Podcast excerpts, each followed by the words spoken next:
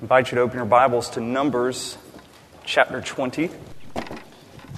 Numbers chapter 20. We'll begin reading um, verse 1.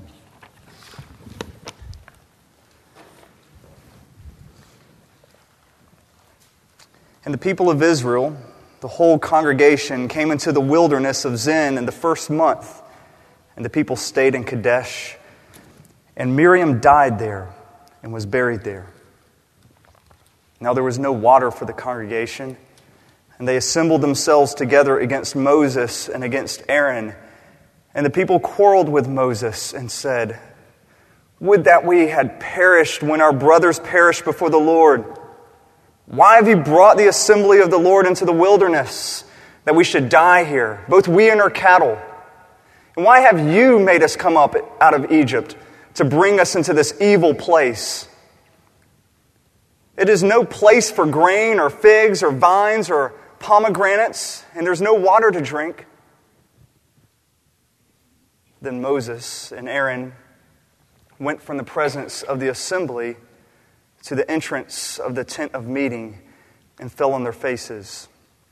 And the glory of the Lord appeared to them. And the Lord spoke to Moses, saying, Take the staff and assemble the congregation, you and Aaron, your brother, and tell the rock before their eyes to yield its water. So you shall bring water out of the rock for them and give drink to the congregation and their cattle. And Moses took the staff from before the Lord as he commanded him. Then Moses and Aaron gathered the assembly before the rock, and he said to them, Hear now, you rebels. Shall we bring water for you out of this rock? And Moses lifted up his hand and struck the rock with his staff twice. And water came out abundantly. And the congregation drank and their livestock. And the Lord said to Moses and Aaron, Because you did not believe in me, to uphold me as holy in the eyes of the people of Israel, Therefore, you shall not bring this assembly into the land that I have given them. These are the waters of Meribah, where the people of Israel quarreled with the Lord, and through them he showed himself holy. Pray with me. Lord, we thank you for your word. We pray that in all the times that we have read your word tonight already, that your spirit, he would be at work he would write those things on our hearts. He would convict us where we need convicting. He would heal us where we need healing. God, my prayer now is that my words would fall to the ground and blow away. But Lord, let your words remain. May they hit their mark and change us. And I pray this in the strong name of Jesus. Amen. And for those of you who are new, We've been studying the life of Moses now for months, and we're nearing the end. Next week's going to be our last week on the life of Moses. And the reason we have spent so much time in Exodus and now in Numbers is that much of our Christian vocabulary it finds its roots here. Um, words like salvation, redemption, glory of the Lord, freedom, atonement, they all find their roots here in these early books. And if we want to understand this Christian vocabulary, understand how it applies to Christ, we need to first find out how it applied here. And, and so I hope this has been a, a beneficial study to you guys. Um, last week, uh, we looked at the Israelites coming up to the very edge of the promised land in Numbers 14, and then out of fear, they turned around and they, they just said, No, we don't want to take this. And so the Lord, He sentenced them to 40 years of wandering in the desert. Now, remember that at, during this time, they didn't cease to be His children. Um, God took care of the Israelites. He still gave them manna, He still gave them water to drink, He still protected them from their enemies. He still went on before them as a cloud by day and a pillar of fire by night. He did all of those things, but they never really knew the joy that came from being a child of God. And their lives were without purpose. They were sentenced to 40 years of killing time because of their lack of faith. Now, Numbers 20, what we just read here, it takes place towards the end of this period. They've been wandering around for about 38 or so years now. Moses, who was old when they, he took this job, now's got to be approaching 120 years old. And so he should have spent the last 38 years in ease, you know, eating from the grapes, uh, drinking um, from the wine and from the honey, all flowing in this abundant land. But instead, he's been with a bunch of grumbling people in the desert, killing time. And this has got to wear on you. I mean, some of you just got back from Christmas vacations and you were around some people who you're not normally around for just a few days, who just maybe grumble and complain about everything, and it wears on you just a few days and you can't wait to get out of there. Imagine 38 years of this. And it's wearing on him. And in one weak moment, Moses disobeyed God, and it cost him everything. God said, You can no longer go into the promised land. You are going to have the same penalty as this faithless generation.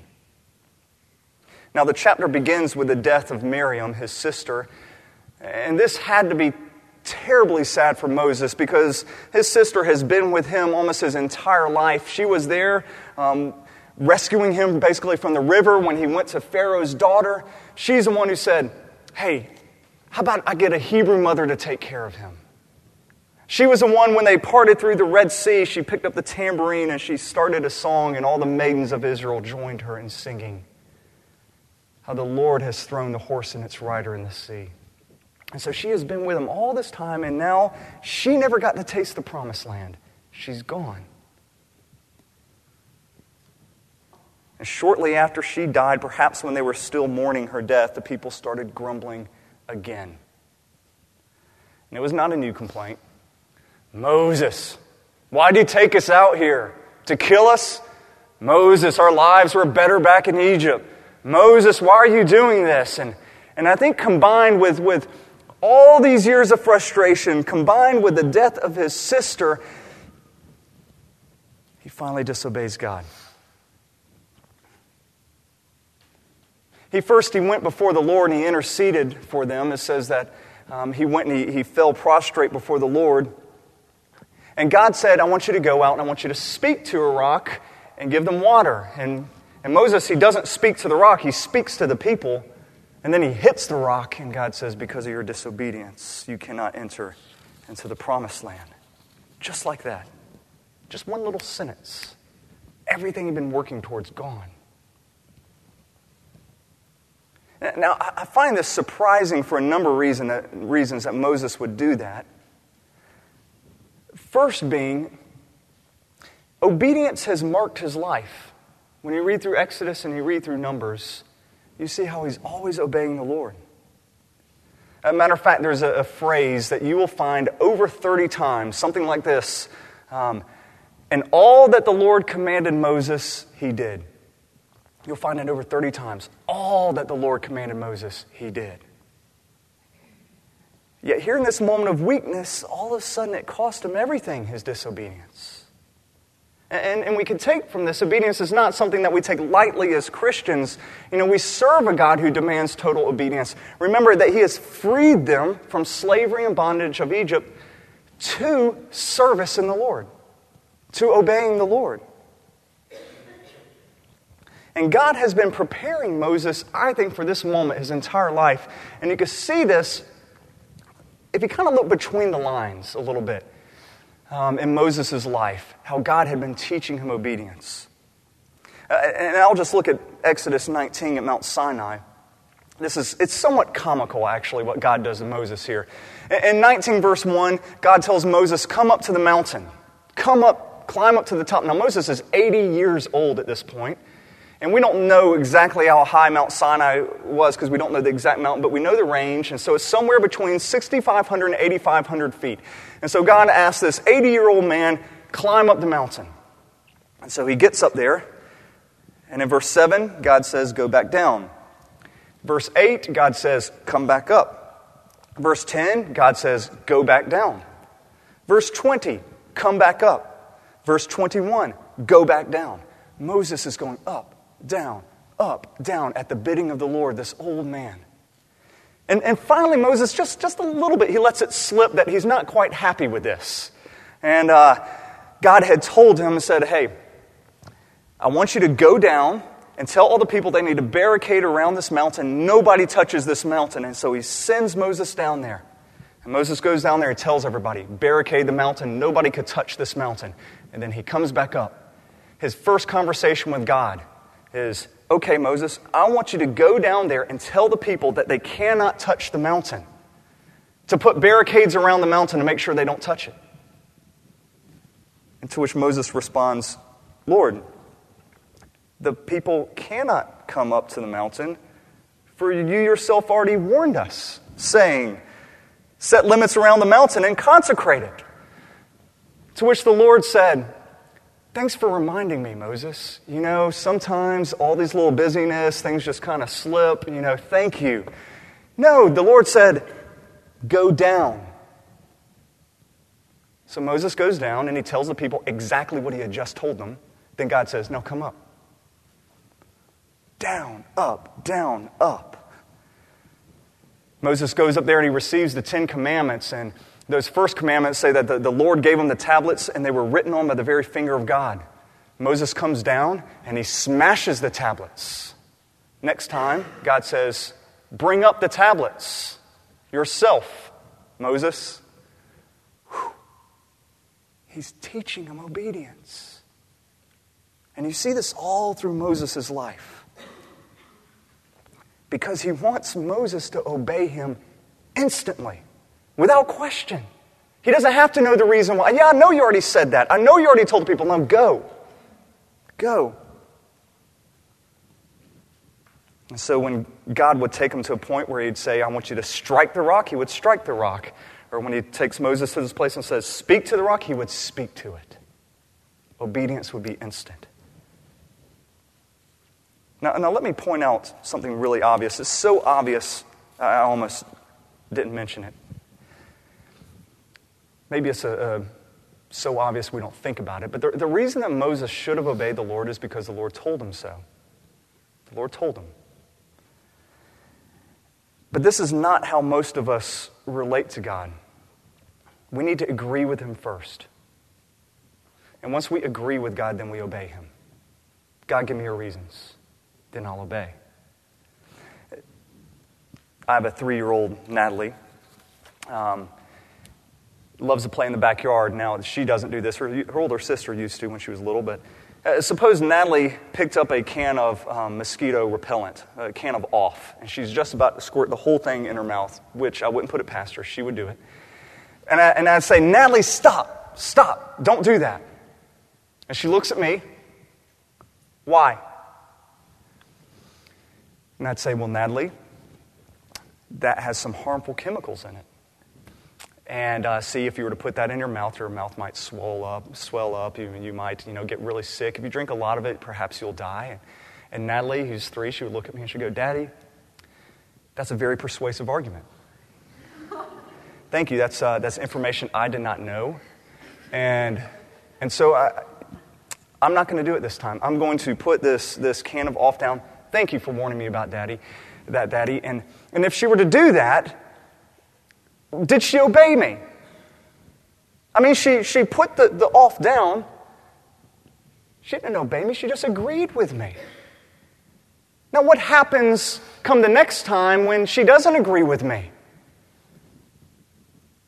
Well, she needs to obey me because I'm a lot smarter than her. I've got a lot more experience than her. And in the same way, in the way we relate to God, when He tells us to do something, we need to obey immediately because kind of the, the, the, wisdom gulf between us and the Lord is actually much greater than me and my little girl. And God's not always going to explain things. Our obedience needs to be instant.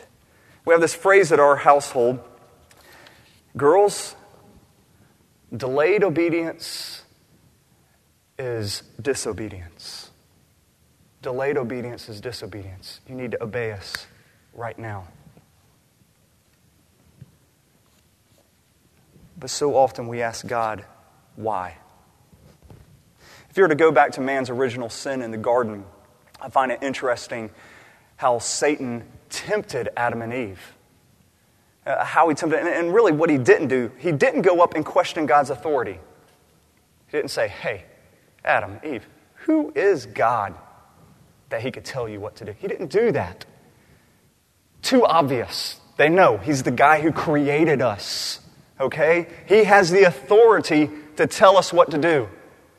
So then uh, the serpent, he goes another route and he said, Well, maybe I could get him to question what God actually said. Did God actually say that you're not allowed to eat from this tree? And Eve said, Yes, God did say we can't eat from it. So then the serpent said, Well, I know. I could get him to disagree with God's assessment as to what will happen. You know what? You eat from that, you're not going to die. You're not going to die. And when Adam and Eve thought about it, they disagreed with what God told them. You know what? We're not going to die if we eat this. And it led them to disobey. And we need to obey God just because He says so. Just because He says so. Well, let's go back to Moses.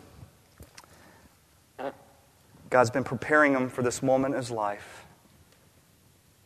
But he disobeys and it costs him. And it says it dishonors God. It dishonors him. He didn't treat God as holy. And I find this really interesting. And when God says, you know what, you didn't uphold me as holy in front of these people. And the reason I find this interesting is because it was a private conversation between Moses and the Lord. None of the people knew what God had told Moses to do. The only thing they knew is that, hey, there was water coming out of this rock. Moses did it. They didn't know there was disobedience there. But God says, You didn't treat me as holy in front of all these people. And what he is saying is, even though your sin is private, it affects everyone. Your private sin has public consequences. My private sin has public consequences for you, just as my private obedience has consequences for you. And it's the same with you. If you bring your private sin, your unrepentant sin in here, it has consequences for all of us. You know, Paul said, um, you are a temple of the Holy Spirit, and it should be translated y'all. If it was a good, you know, Southern Bible, y'all are a temple of the Holy Spirit. Collectively, when you come together, you're God's temple, and His Spirit breathes in your midst. And so collectively, we form something beautiful. And so when we bring this unrepentant sin and things in here, it affects us all. Private sin has public consequences here. It will come out. Another reason that I think Moses disobeyed God is he began to think of himself as being pretty spiritually superior to everyone. Just a few chapters earlier in Numbers 12, it says, Moses was the most humble man who walked the earth. Now, we'll assume that another person wrote that in for Moses at this point. But uh, he says he's the most humble man who walked the entire earth. Does this look like humility? Do you want us to bring forth water from this rock, you rebels? Basically, hey, sinners, do we need to bail you out again? We can do it.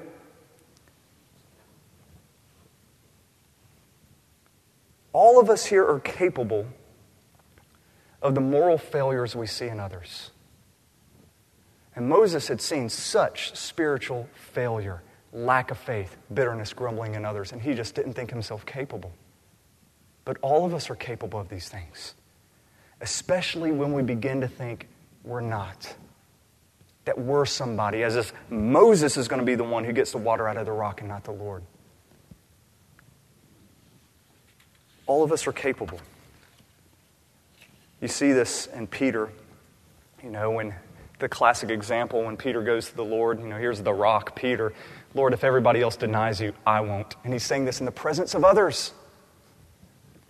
All these people here, you know, even if they deny you, I won't because my faith is greater than theirs. Just set himself up for a terrible fall. We do that all the time. I mean, we do that with, with, with churches. You know, we might look at another church and say, oh gosh, man, they do all these things wrong. Oh, that's horrible. And when, you know, we kind of get sore from patting ourselves on the back so much. And And we set ourselves up for failure because we don't think we're capable of that. Or, you know, we, we judge people so readily. Somebody might raise their hands in worship, and we kind of look at them like, hypocrite, they're not worshiping. As if you are in that moment when you're calling them a hypocrite in your mind. But you don't think of yourself as capable of that. And you've set yourself up for a fall. And Moses, I mean, the bitterness had gotten him so much to this point. He goes up to the rock, and after he says, Rebels, shall I bring forth water from this rock for you? And he hits it. And it says he hit it twice.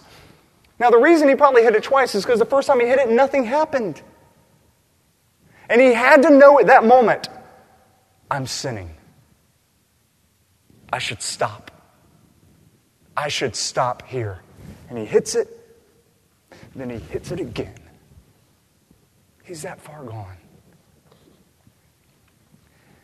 Now, the amazing thing about this is grace still flows. Disobedience everywhere. Try to find a good character here. There's not a good character in the story, yet everybody receives water. Grace abounds in the midst of our sin. Grace abounds. You know, if I told you the moral of this story is that you guys need to buckle up and, you know, be better Christians and obey God really, really well this week, I will have failed you. Or if I even tell you, you know, the, the point of the story is God hates sin. True. He hates sin, he hates disobedience. That's half the story. The full story is the gospel, which we see here. And, and, to really understand what's going on here, you have to understand what happened in Exodus 17. And we looked at this a couple of months ago. And let me just do a, do a really quick recap of that. It's a very similar situation in Exodus 17. People are dying from thirst.